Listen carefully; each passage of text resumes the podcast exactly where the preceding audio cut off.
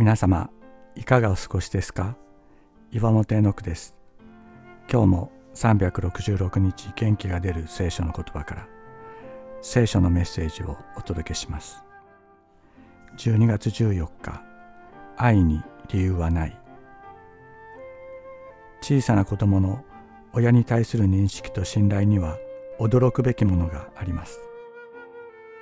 まさに神秘な関係、これが親子の関係です。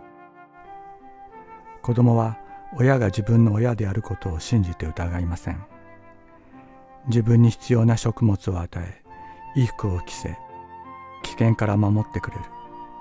小さな子供は親が自分を体の一部のように愛し保護してくれることを理屈なしに知っています。大人になると愛を受け入れ、愛を信じるために私たちはいろいろな理由を求めます。愛するための理由、愛されるための理由を求めるようになるのです。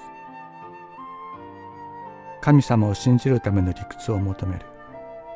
しかし愛の理由と理屈を求めるときに愛は死にます。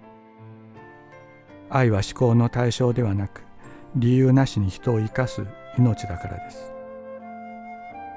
私たちは理由と理屈なしに神様に向かって天のお父様と呼びかけ、生きることができたらどんなに幸いでしょう。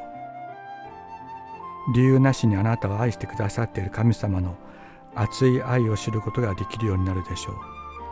実在の神様との命のつながりの中に生かされていくのです。あなた方は知りなさい。一体どれほどの愛を父が私たちに賜って、私たちが神の子と呼ばれるようにしてくれたことか。そして今、現に私たちは神の子なのである。ヨハネの第一の手紙、さんしょういっせつ。